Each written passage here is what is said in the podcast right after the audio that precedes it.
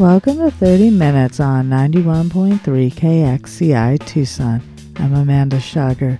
Today we feature a panel from the Pima County Public Library Nuestras Raices presentation stage from the 2017 Tucson Festival of Books entitled Because We Come From Everything, Poetry and Migration. Renowned United States Poet Laureate from 2015 to 2017, Juan Felipe Herrera, and Arizona State Poet Laureate Alberto Álvaro Ríos discuss their work and experiences through a border lens. University of Arizona's Interim Director of the Institute for LGBT Studies, Adela Licona, introduced and moderated this extraordinary discourse.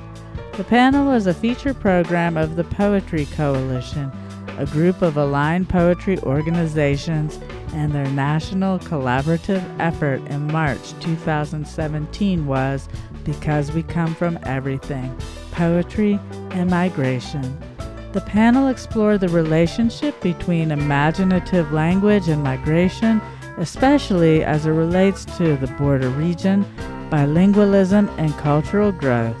Today's program includes an impromptu call-and-response reading by both Ríos and Herrera of one of Herrera's new poems, modeled on Allen Ginsberg's famous America.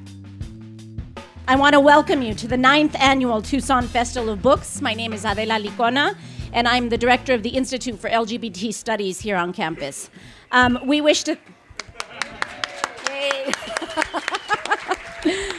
wish to thank the Friends of the Pima County Library for sponsoring, of course, this venue.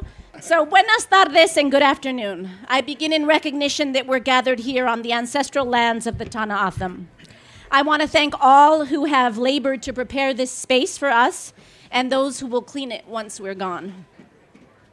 What a privilege and an honor to introduce Alberto Álvaro Ríos, Poet Laureate for the State of Arizona, and Juan Felipe Herrera, U.S. Poet Laureate.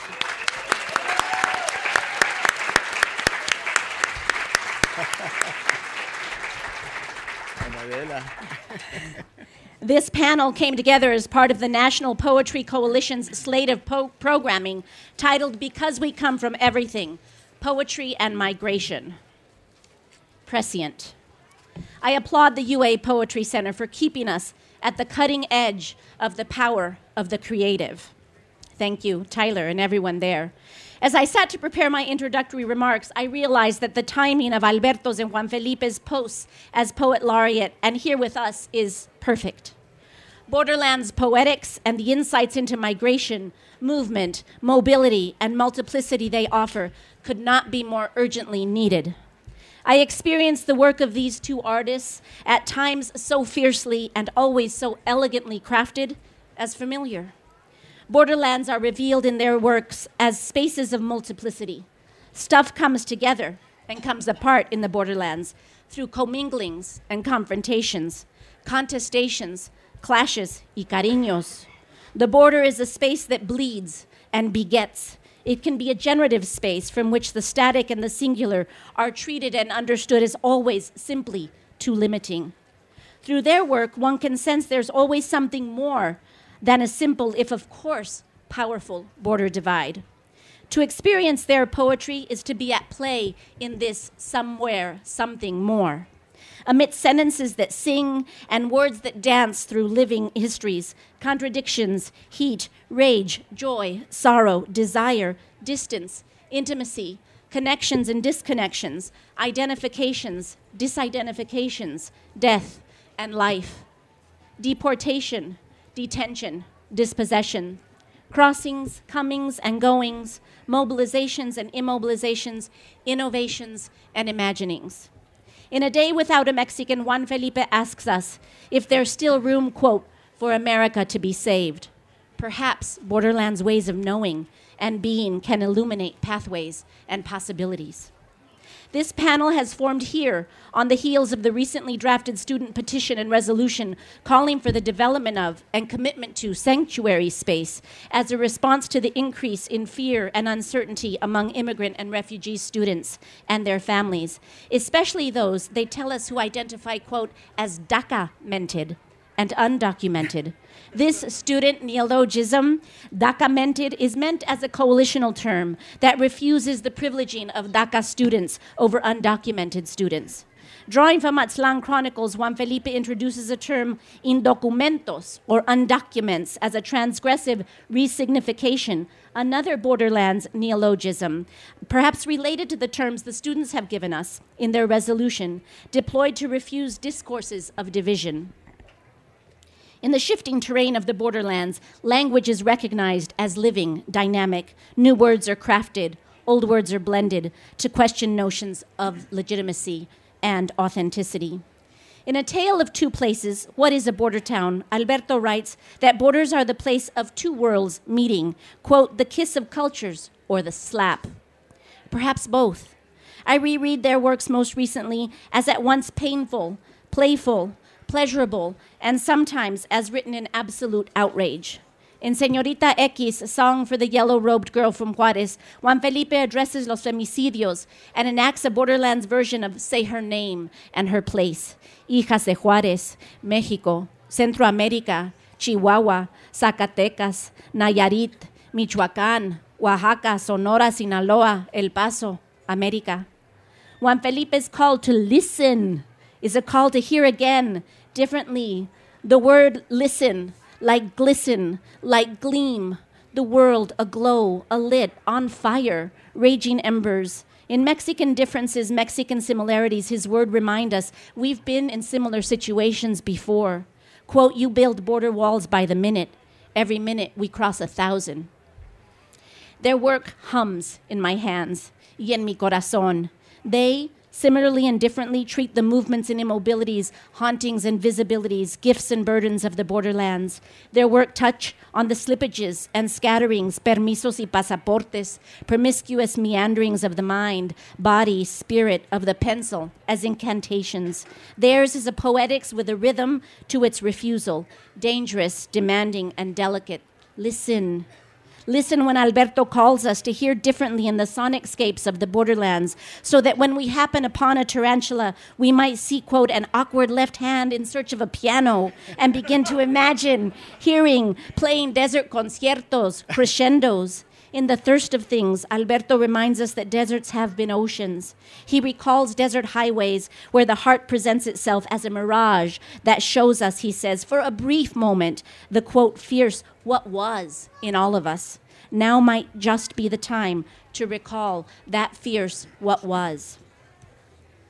His work insists, too, that the border is not simply that which divides us, but that which can unite. As we experience calls for bans and raids and walls, these poets offer us borderlands insights that call us to be attentive to all who have been made vulnerable by such calls, the migrant, the refugee, the queer, the Muslim, the Jew, the trans person, those documented and those undocumented. Before I end, I will turn to these words from Alberto's poem, Mercurium, a moan, a plaint, a sigh, a whimper, a lament, crying, wailing, groaning, whining, screaming at the top of your lungs, crying till you're all cried out, at wit's end, beyond the pale. We have so many ways to say, something's not right. And from Juan Felipe's border bus, these words, freedom comes from deep inside. All the pain of the world lives there. The second we cleanse that pain from our guts, we shall be free. And in that moment, we have to fill ourselves up with all the pain of all beings to free them, all of them. Ana Castillo tasks us to write what is tearing at our hearts. It is with that task in mind that I introduce these poets to you here today. I receive them and their art as a pomada for the heart, a salve of sorts, icy hot, soothing, and rousing. Thank you. And now to their awards. In 2012, Juan Felipe Herrera was named California's Poet Laureate and the U.S. Poet Laureate in 2015. He's won the Hungry Mind Award of Distinction, the Focal Award, 2 Latino Hall of Fame Poetry Awards, and a Penn West Poetry Awards. His honors include a number of fellowships, including the UC Berkeley Regents Fellowship, the National Endowment for the Arts, the Breadloaf Writers Conference, and the Stanford Chicano Fellows. As a performance artist, activist, author and poet, he crosses the border of multiple genres to reach out to and be in dialogue with elders and youth alike. Alberto Álvaro Ríos, Arizona's inaugural Poet Laureate and Chancellor of the Academy of American Poets, was born in Nogales, Arizona, on the Mexico-Arizona border, and has written from that geographic and sociological perspective through 5 decades. He's taught at ASU since 1982. Lucky ASU. He, too, has won numerous awards, including the Latino Literary Hall of Fame Award and the one-book Arizona Choice Award. His latest book I call breathtaking, heartwarming, and funny. It's a collection of poems titled A Small Story About the Sky. Please join me in welcoming both poets.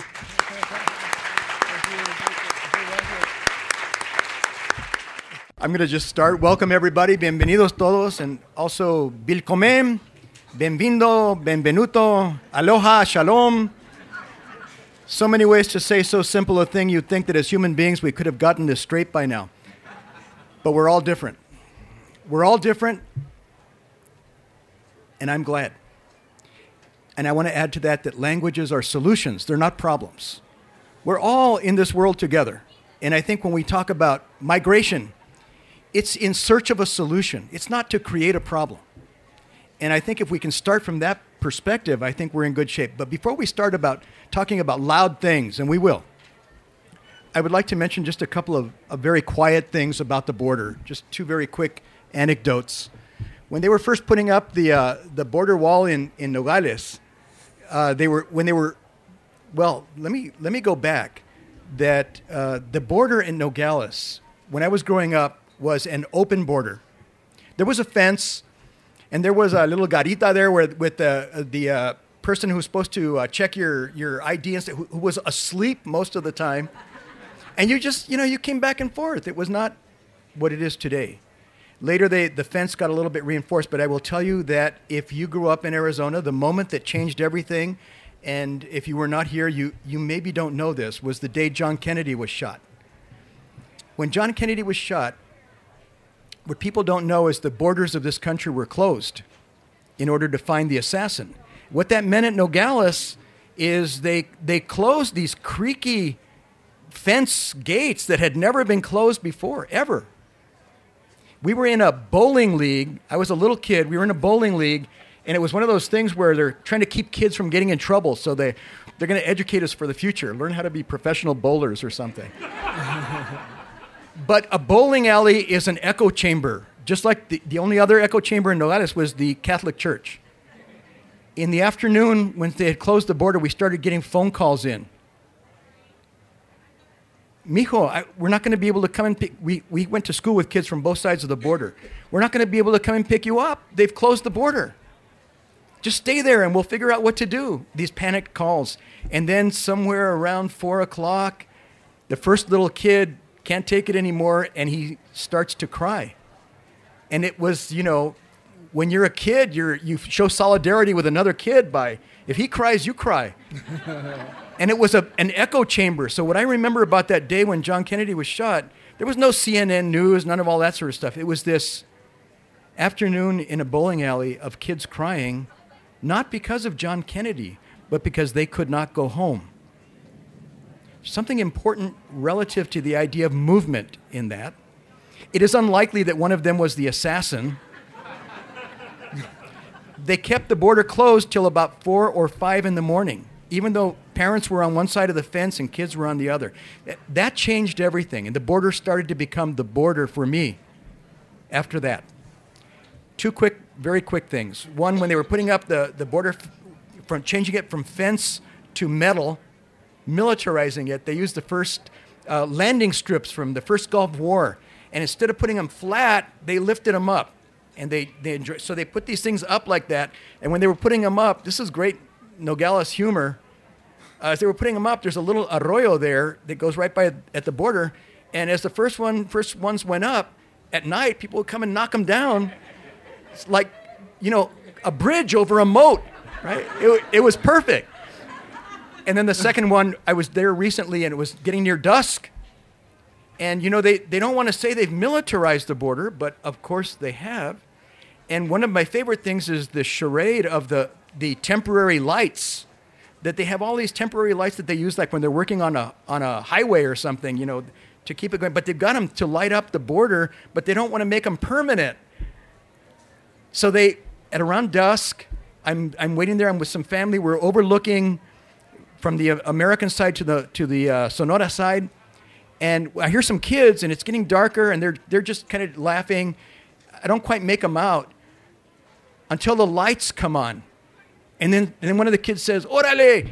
and he has a basketball, and they put a basketball hoop on the fence, and they're playing basketball by the light of the Border Patrol things. And I'm thinking, you know, that's the idea. Life goes on. You are listening to a discussion from the Pima County Public Library Nuestras Raices presentation stage from the 2017 Tucson Festival of Books, entitled "Because We Come From Everything: Poetry and Migration." Yes, that's a beautiful a way to put it, Alberto. Yes, let us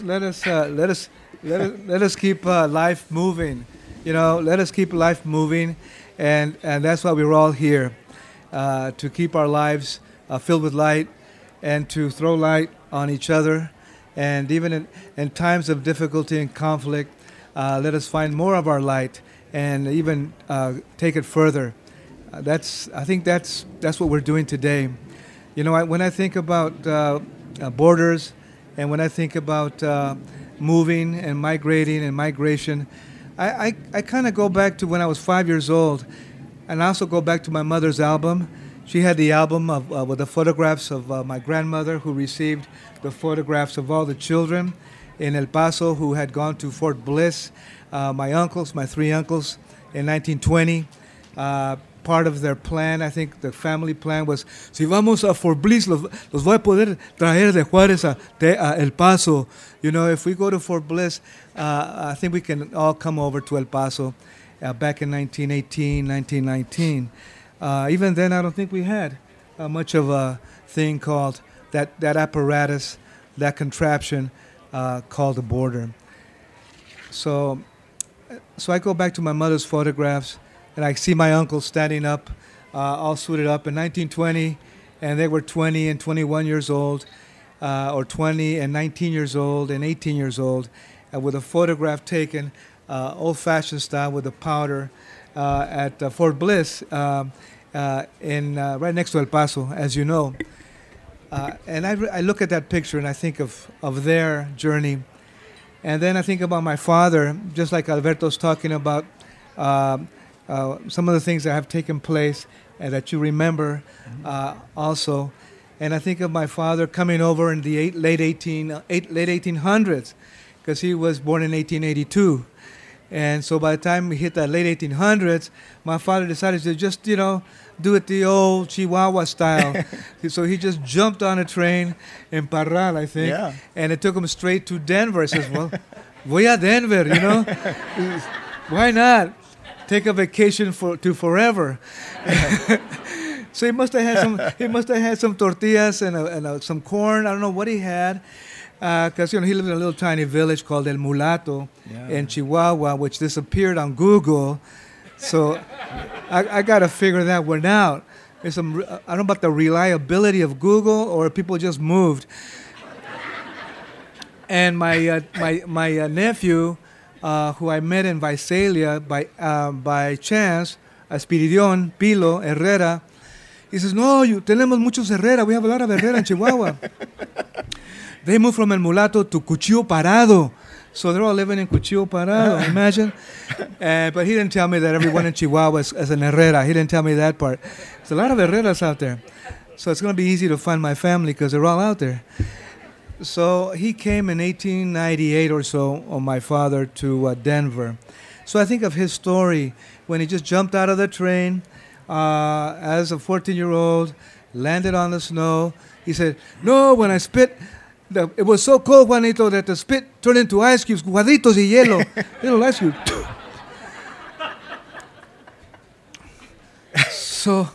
So that's 1898 or so. And then I think about that as I've grown up, and I said, I want to write about that for children. I put that in Calling the Doves. Mm-hmm. We've all put our stories in one way or another into our expressive life, whether it's through painting or telling, talking to each other, or remembrances, photographs, albums, family altars, or escapularios, or little pieces of wood like I'm carrying, which are cool. And little arbolito, there's a little arbolito, little tree shape there. It feels good. And so I think about those stories and my parents' journeys, because when my father crossed in 1906, good old ancestry.xxx.com, you can see his signature. Oh, in 1906, wow. You signed, apparently you signed to cross, and you signed who you're with. So, you know, you're with, Prudencio, Griselda, and Epifanio. And then you sign out, and then you walk into El Paso, and you're in. So so then we took it upon ourselves, as you all know, to write about our stories. What did we feel? We felt the liberation lightning bolt. The time came after our parents and grandparents had crossed all the way from Mexico or Central America or Latin America into the United States. In whatever manner they crossed, it was all our family story. And we didn't see our stories, as you know, in our schools or in public or in any media whatsoever. So by the time, and also earlier, but as you know, by the time the 60s hit, we were definitely ready. We were definitely ready to break out of high school and break out of ourselves and break out into the free speech mounds, and break out into whatever paper we could grab, and break out into occupied water tanks, and break out into little escuelitas that were also occupied, little schools that we formed in the barrio. Remember that? Yeah. And we were ready to break out into murals, right? Everywhere.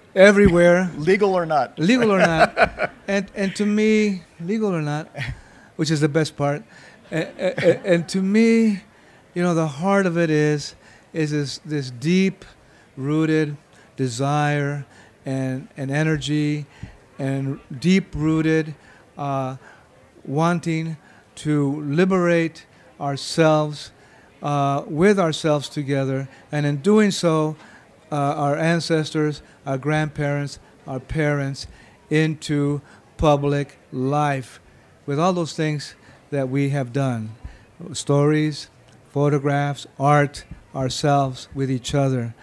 And so it's not that we learned how to write by necessarily going to school, but we just grabbed pencils the way, and we grabbed a typewriter, right? The way our families grabbed a shovel and grabbed corn and dug a hole and dropped the corn and watered it, or a horse, and plowed and tore through the earth with kindness to grow food for our families to survive. And I think that's a very deep impulse to liberate ourselves through whatever we have at hand. Because we never took poetry workshop. Did you take a poetry workshop? Later. We were like 60 when we took poetry workshop.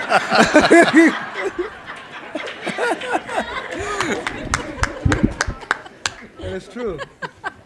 I'm 40.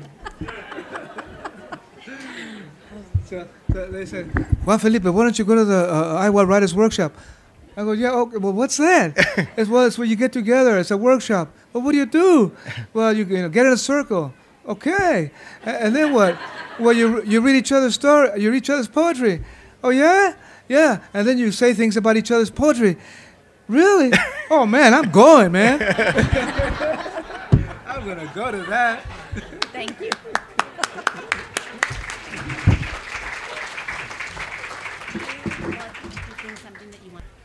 This is called Defense. There's so many names for the border. It is a chameleon-like thing. It has changed, but it is a very real and singular thing if you have to deal with it, right? And this particular poem talks about the beginnings of the border, why they put up a fence, which we've forgotten about. We simply assume that fence was always there, which is not true, and we've forgotten why it was there, which is, I think, educational. This is called The Fence. This is a simple story at first, but it may not have a happy ending. At the border in the 1930s, the International Boundary and Water Commission caused to be erected a barbed wire fence to keep Mexican cattle from entering the U.S. In those days, there was some concern these cattle might carry hoof and mouth disease. Very real, very real. And this was a straightforward way to solve the problems of the world. We wanted to stop disease, not people. And a simple rancher's fence was the answer.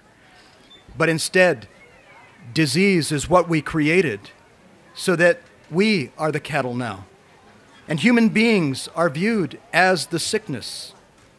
In this new century quickly getting older, we need the International Boundary and Water Commission to erect a barbed wire fence once again, perhaps that exact same one, to start over, to worry about cows. It was and still is a simple solution. Metal landing strip pieces, electronic sensors, helicopters, guns, infrared, tactical operations. In all of these, the old fence is hard to recognize.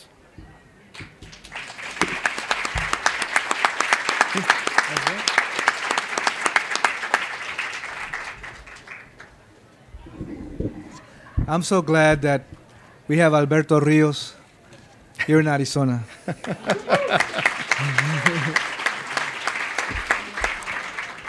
And I'm so glad that our Alberto Rios is now a chancellor for the Academy of American Poets in New York to represent the entire nation.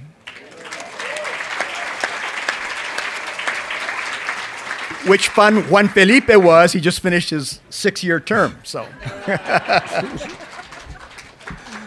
Thank you. And I'm so glad that Alberto Rios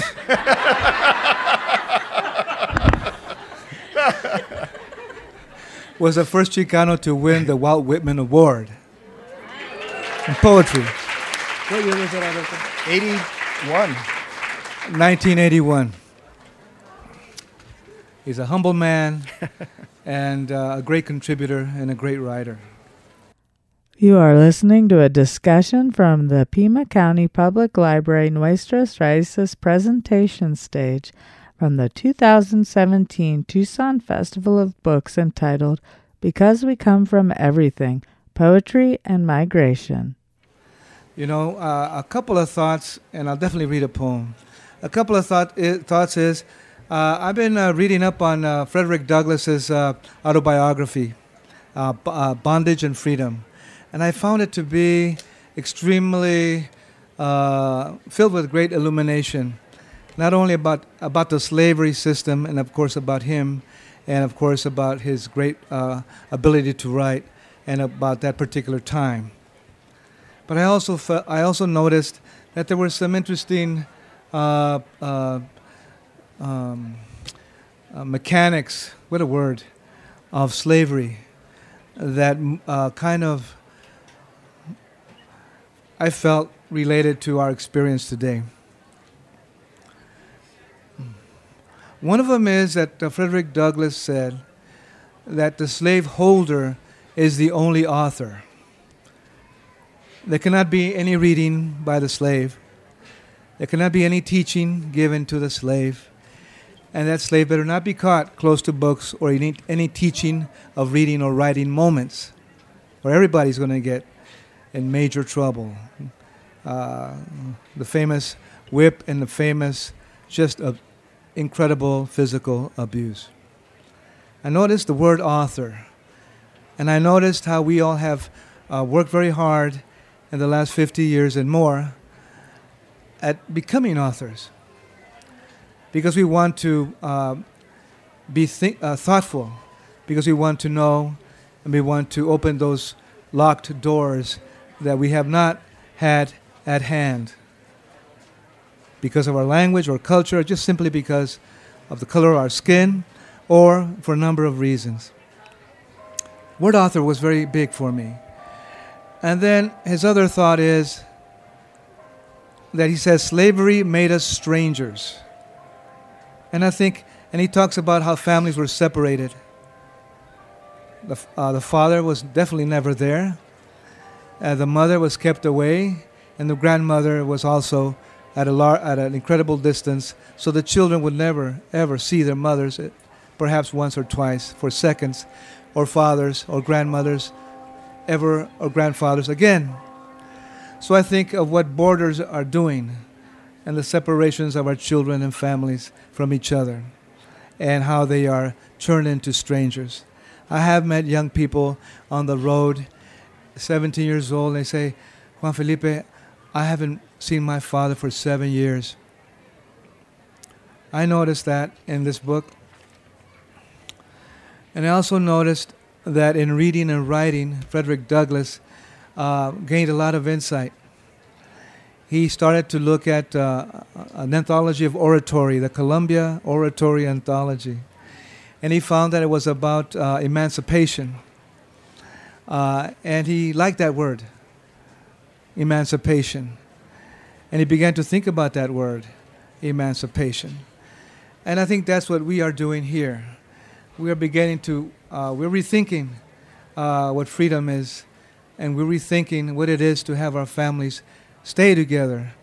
And we're also rethinking further what happens to us in becoming strangers to each other when we're torn apart and separated, because we do not want to be torn apart and separated, because we do not want to be strangers to each other, because we have worked so hard for so long in becoming family again and gaining knowledge of what has happened in our life, in our histories, in herstories, and what books have been written and what books we have written. So much has been accomplished. That's why we're here at this book festival, to celebrate all those beautiful books that bring us together, and all the beautiful people here who believe in coming together, who do not believe in alienation. So those are thoughts that have come to me. And these thoughts, in their own different way, came to Frederick Douglass when he was 9 years old, when he started to read and break those books open. And he had those insights. He says, I want to be a thoughtful man. I want to become a speaker person. I want to I want to liberate and emancipate. I want to be that kind of person. That's what I believe in. And I think I bring this up because I feel that's what we believe in. And that's why we are all here. And what gets to, and the reason I bring it up is because sometimes we forget the work we have all done. And it's liberation work, isn't it? It's liberation work, isn't it? Yeah. It's liberation work. And isn't it a good thing? It's a good thing, is it not? Yes. Isn't kindness a good thing? Yes. Isn't the liberation that comes from kindness a good thing?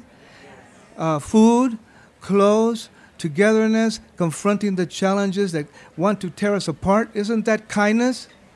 That is kindness, huh? Yeah. That is kindness. And isn't poetry that wants to do that kindness too? And Alberto's stories and everyone's stories here, made out of pure kindness, teaching hard, working hard. And it's a good word. Kindness is a good word. Liberation is a good word. And let us keep those words also happening and active in what we do. And we said earlier, guess what, Alberto, we said earlier that we're going to wear big buttons with our stories on them. We're going to wear these big old printed Xerox sheets on our backs, like we piles with our poems on it. And we're going to be visible every second of the day.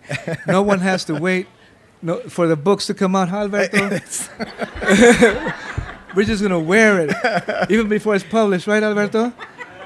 That's what we're going to do. I got to show you my back.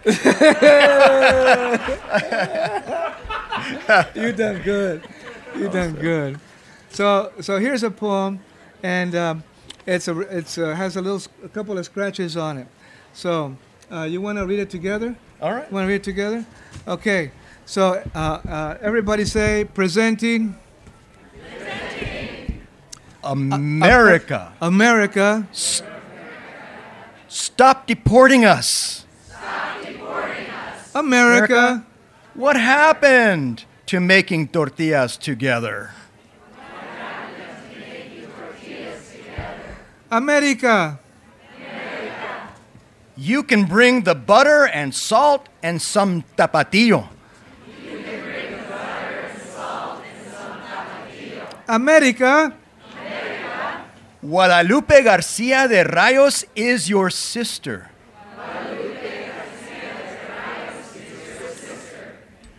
America. America. What are you going to tell our children left behind? America.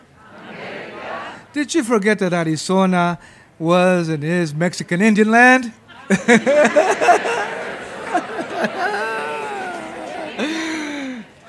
America. America. How about a liberation bus instead of a deportation bus?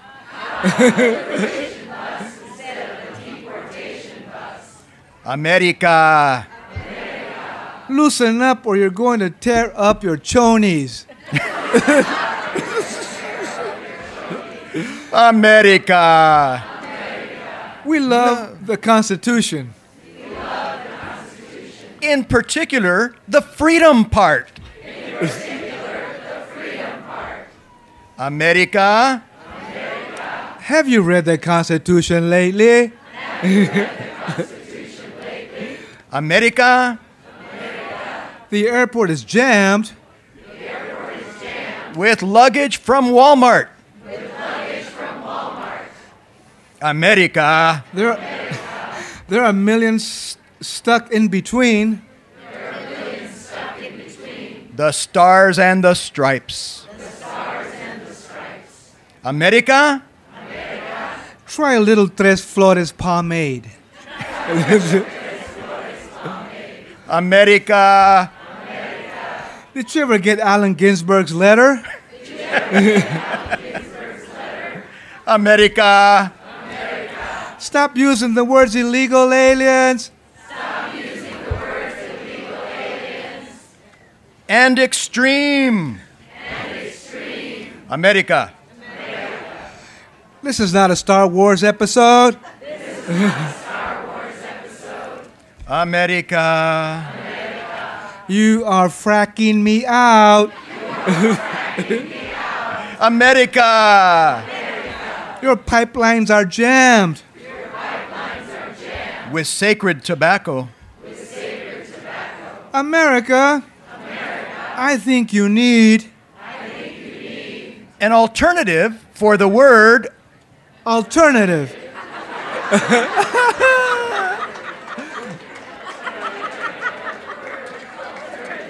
America. America. Your nationalism is killing me. America. America. You ever hear Otis Redding sing? Try a little tenderness. America. America. You need to join a baile folklorico fast. America. You need to major in American Studies. America. America. What happened to compassion? America. America. My mother's interested in compassion. America. America. My mother says you can have her green card. America. Let's paint a mural like the one at Davis Elementary. America! How about reading Emma Lazarus and Jose Montoya?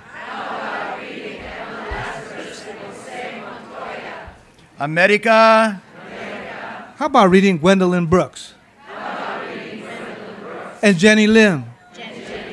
America! How about a pupusa con loroco? From La Santaneca. America. America. Can you give the Border Patrol Taco Tuesdays?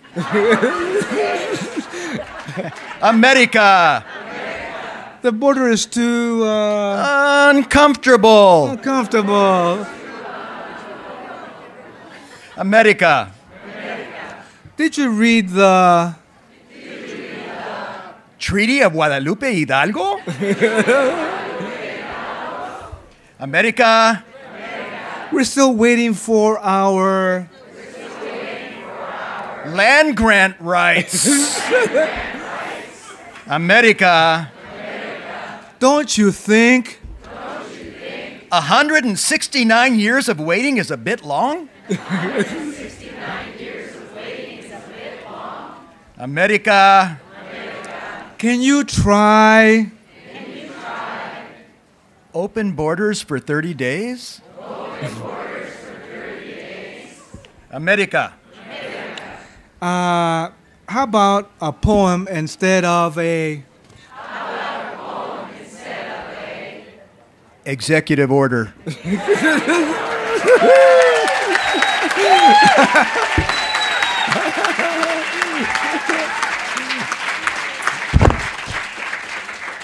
America. Your detention prisons... just don't cut it. America. America. Stop making us criminals. Stop making us criminals. Without a crime. Without a crime. America. America. Have you read the census figures? America. America. Have you noticed everything? Is in Spanish? America. America. The Super Bowl is becoming the Menudo Bowl. America. America. There's just too many of us singing de colores se visten los campos. America. Make yourself colorful again. America. America. Try a sarape from Oaxaca. America. America. Hurry up. The dreamers are tired of dreaming. America. The world is a little upset with you. America. America. Your security team needs some serious tres leches cake.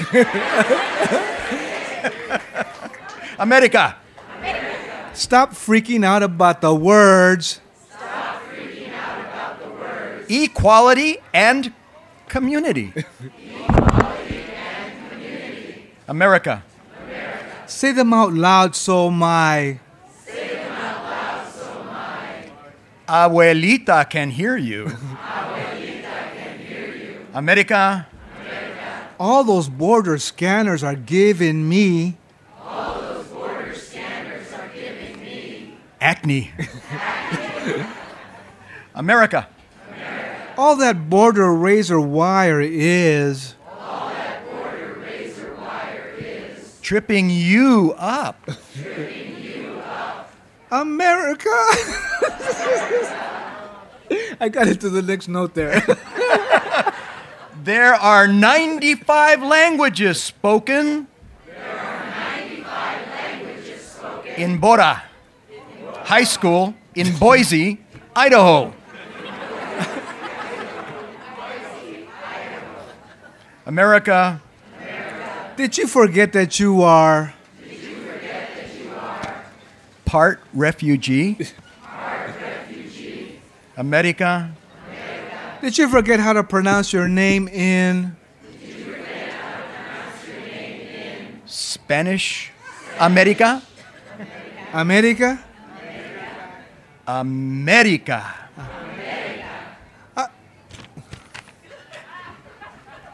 Are you listening? America. America. We are tired of making green cards out of. We are tired of making green cards out of. Lettuce leaves. Lettuce leaves. America. America. We're having a hard time. With the sun blisters in our eyes.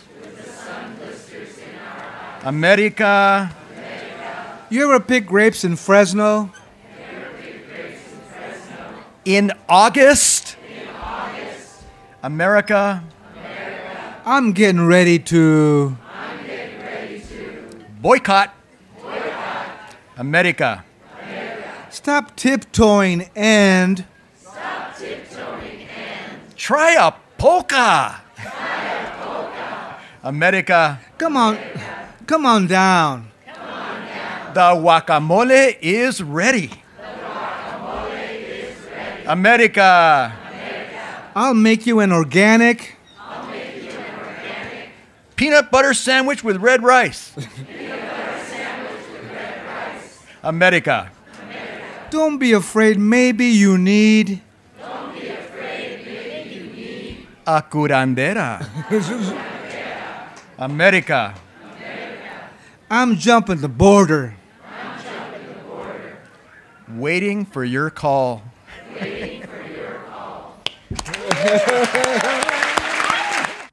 You are listening to a discussion from the Pima County Public Library Nuestras Raices presentation stage from the 2017 Tucson Festival of Books entitled Because We Come From Everything, Poetry and Migration.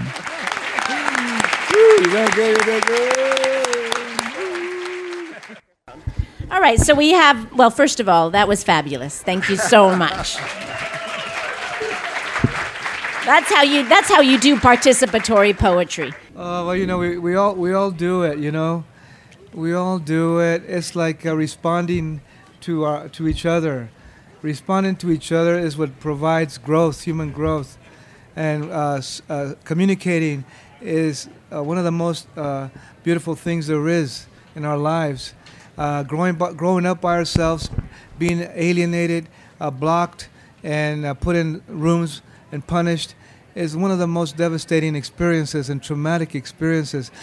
So I love how I came up with it. The direct answer to that is I like to know.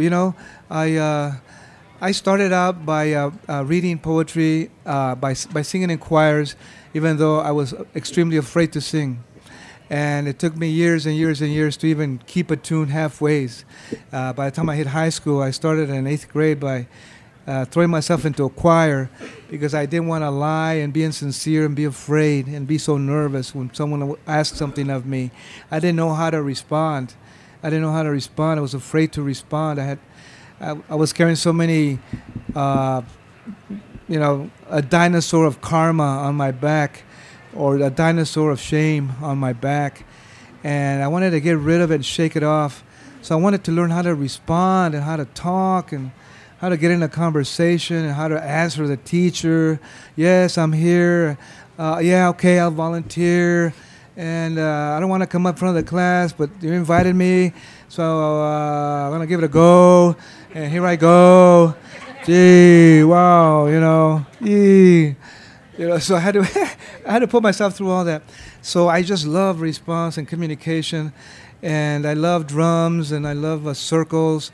I was part of an Aztec dance group early on in the early 70s, and dancing and stomping your feet and sweating to the bone, and doing that in villages.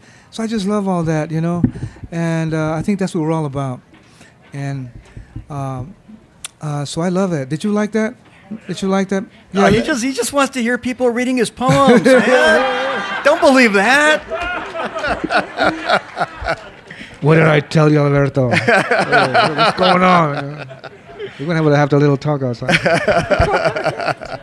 I don't know that I've done it that way. But it's so interesting to hear Juan Felipe talk about being in a choir. So was I. And the idea of singing the word loud. Yeah. Later became, the idea of poetry where words themselves were inherently loud. It takes a while to figure that out. Yeah, inherently loud. When you say important words, there's a point at which you don't have to sing them in the way that you sang them in choir. They sing themselves. They sing themselves. Right? That's right. And I know that when I tell my grandchildren, you know, you're beautiful. Their little faces, you know, they all get soft like little candle faces. And they get happy. And then, you know, just a few words. So it's good to give each other love words. Love words are very important. And otherwise, we're just talking about business. My friend Malcolm Margolin, who's a publisher of Heyday Books, he goes, "Juan," I go, "Yeah, Malcolm, you know," I go, "Yeah, you know," he says, "What happened to Reese's, Juan? Everybody's selling and buying." I go, "You're right, Malcolm." He goes, "And what happened to magic, Juan?" "I don't know." We used to really be into it. Remember the magic days? Magic days, candles and chants and tahini. What happened? What happened to that? And bell bottoms. Remember that? And you know, right? What happened to magic and recess? You know, magic and so poetry's like recess. You know, poetry's like recess, and we need to respond to each other and call back and respond to each other because we do not want to be silenced. We don't want to crawl back to that silent corner. You know, I know we all have our little offices. I have mine. I'm never out of there. My children all used to see me locked up in that room. Don't mess with him. He's writing. I don't know what. Can't understand it. I never know what he's saying. I don't know what he's all about. But, you know, it's too late. You know, it's 30 years later now. But we got to crawl. I have to crawl out of my room. And we all need to respond a lot. Maybe times 10. You know, times 10. Let us say that today. Let us respond to the times 10. And we like to have conversations with each other. Let's have conversations times 10. Let's say hello times 10. It doesn't have to be hardcore political. We can just be talking about how to make tortillas. You know, hey, you know, my sister told me this. This turned out really good, Alberto. My sister said, "Well, you know, Juanito, I was talking to my friend from Chihuahua." I go, yeah, Sarita, yeah, you know. And she says, "Well, how do you make tamales, Concha? I mean, how do you make tamales, Sarita?" I told her, "You know, I make them de res." "Oh, really? Well, we make them over here de puerco." Oh, and then but I said, "Anyway, you know, anyway." And she goes, "De güey también." I think we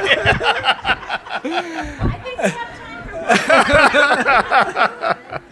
It's true. Yeah, it's true. Let me repeat that question because I know some people didn't hear the original ones, and I apologize for that. It's a question about the visit to Davis and why that community is important and relevant to these poets. Yes? Oh, yes.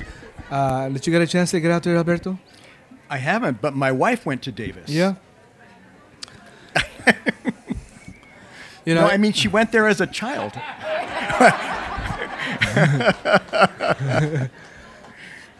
And, you know, it's such a beautiful school.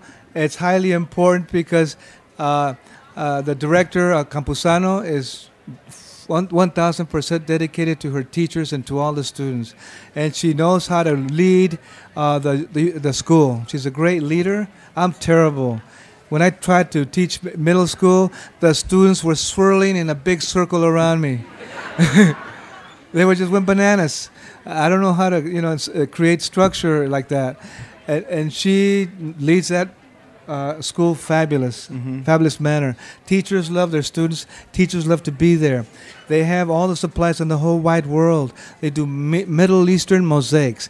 They do barrio ceramics. The whole picture of their barrio, the whole visual image of their barrio is done in clay and painted. It's on the wall. They have Nanita's remedies, grandmother's remedies, on a big giant poster on the door.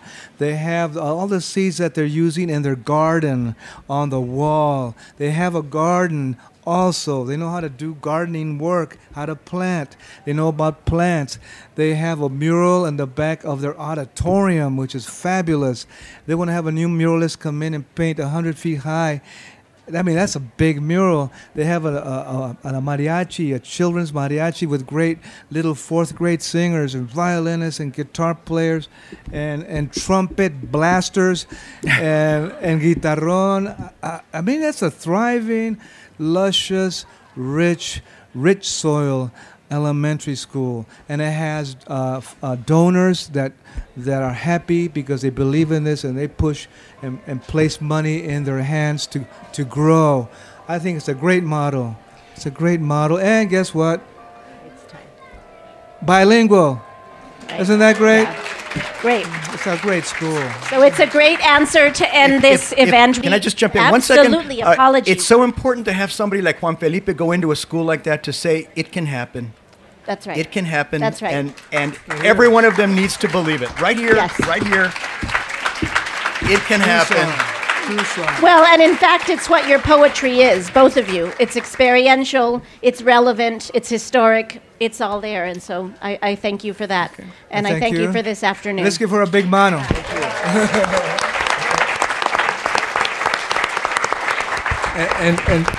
and don't forget, Alberto Ríos is your Arizona Poet Laureate. We'll have to leave it there. You've been listening to a panel from the Pima County Public Library Nuestras Raices presentation stage from the 2017 Tucson Festival of Books entitled Because We Come From Everything, Poetry and Migration. This extraordinary discourse featured renowned United States Poet Laureate from 2015 to 2017 Juan Felipe Herrera and Arizona State Poet Laureate Alberto Álvaro Ríos discussing their work and experiences through a border lens. This panel was a feature program of the Poetry Coalition, a group of aligned poetry organizations. The discussion was introduced and moderated by the University of Arizona's Interim Director of LGBT Studies, Adela Licona. This has been part 2 of a 2-part series. Thank you for listening to 30 Minutes on 91.3 KXCI Tucson. I'm Amanda Schager. You can find this and other recent episodes on the 30 Minutes program page at kxci.org.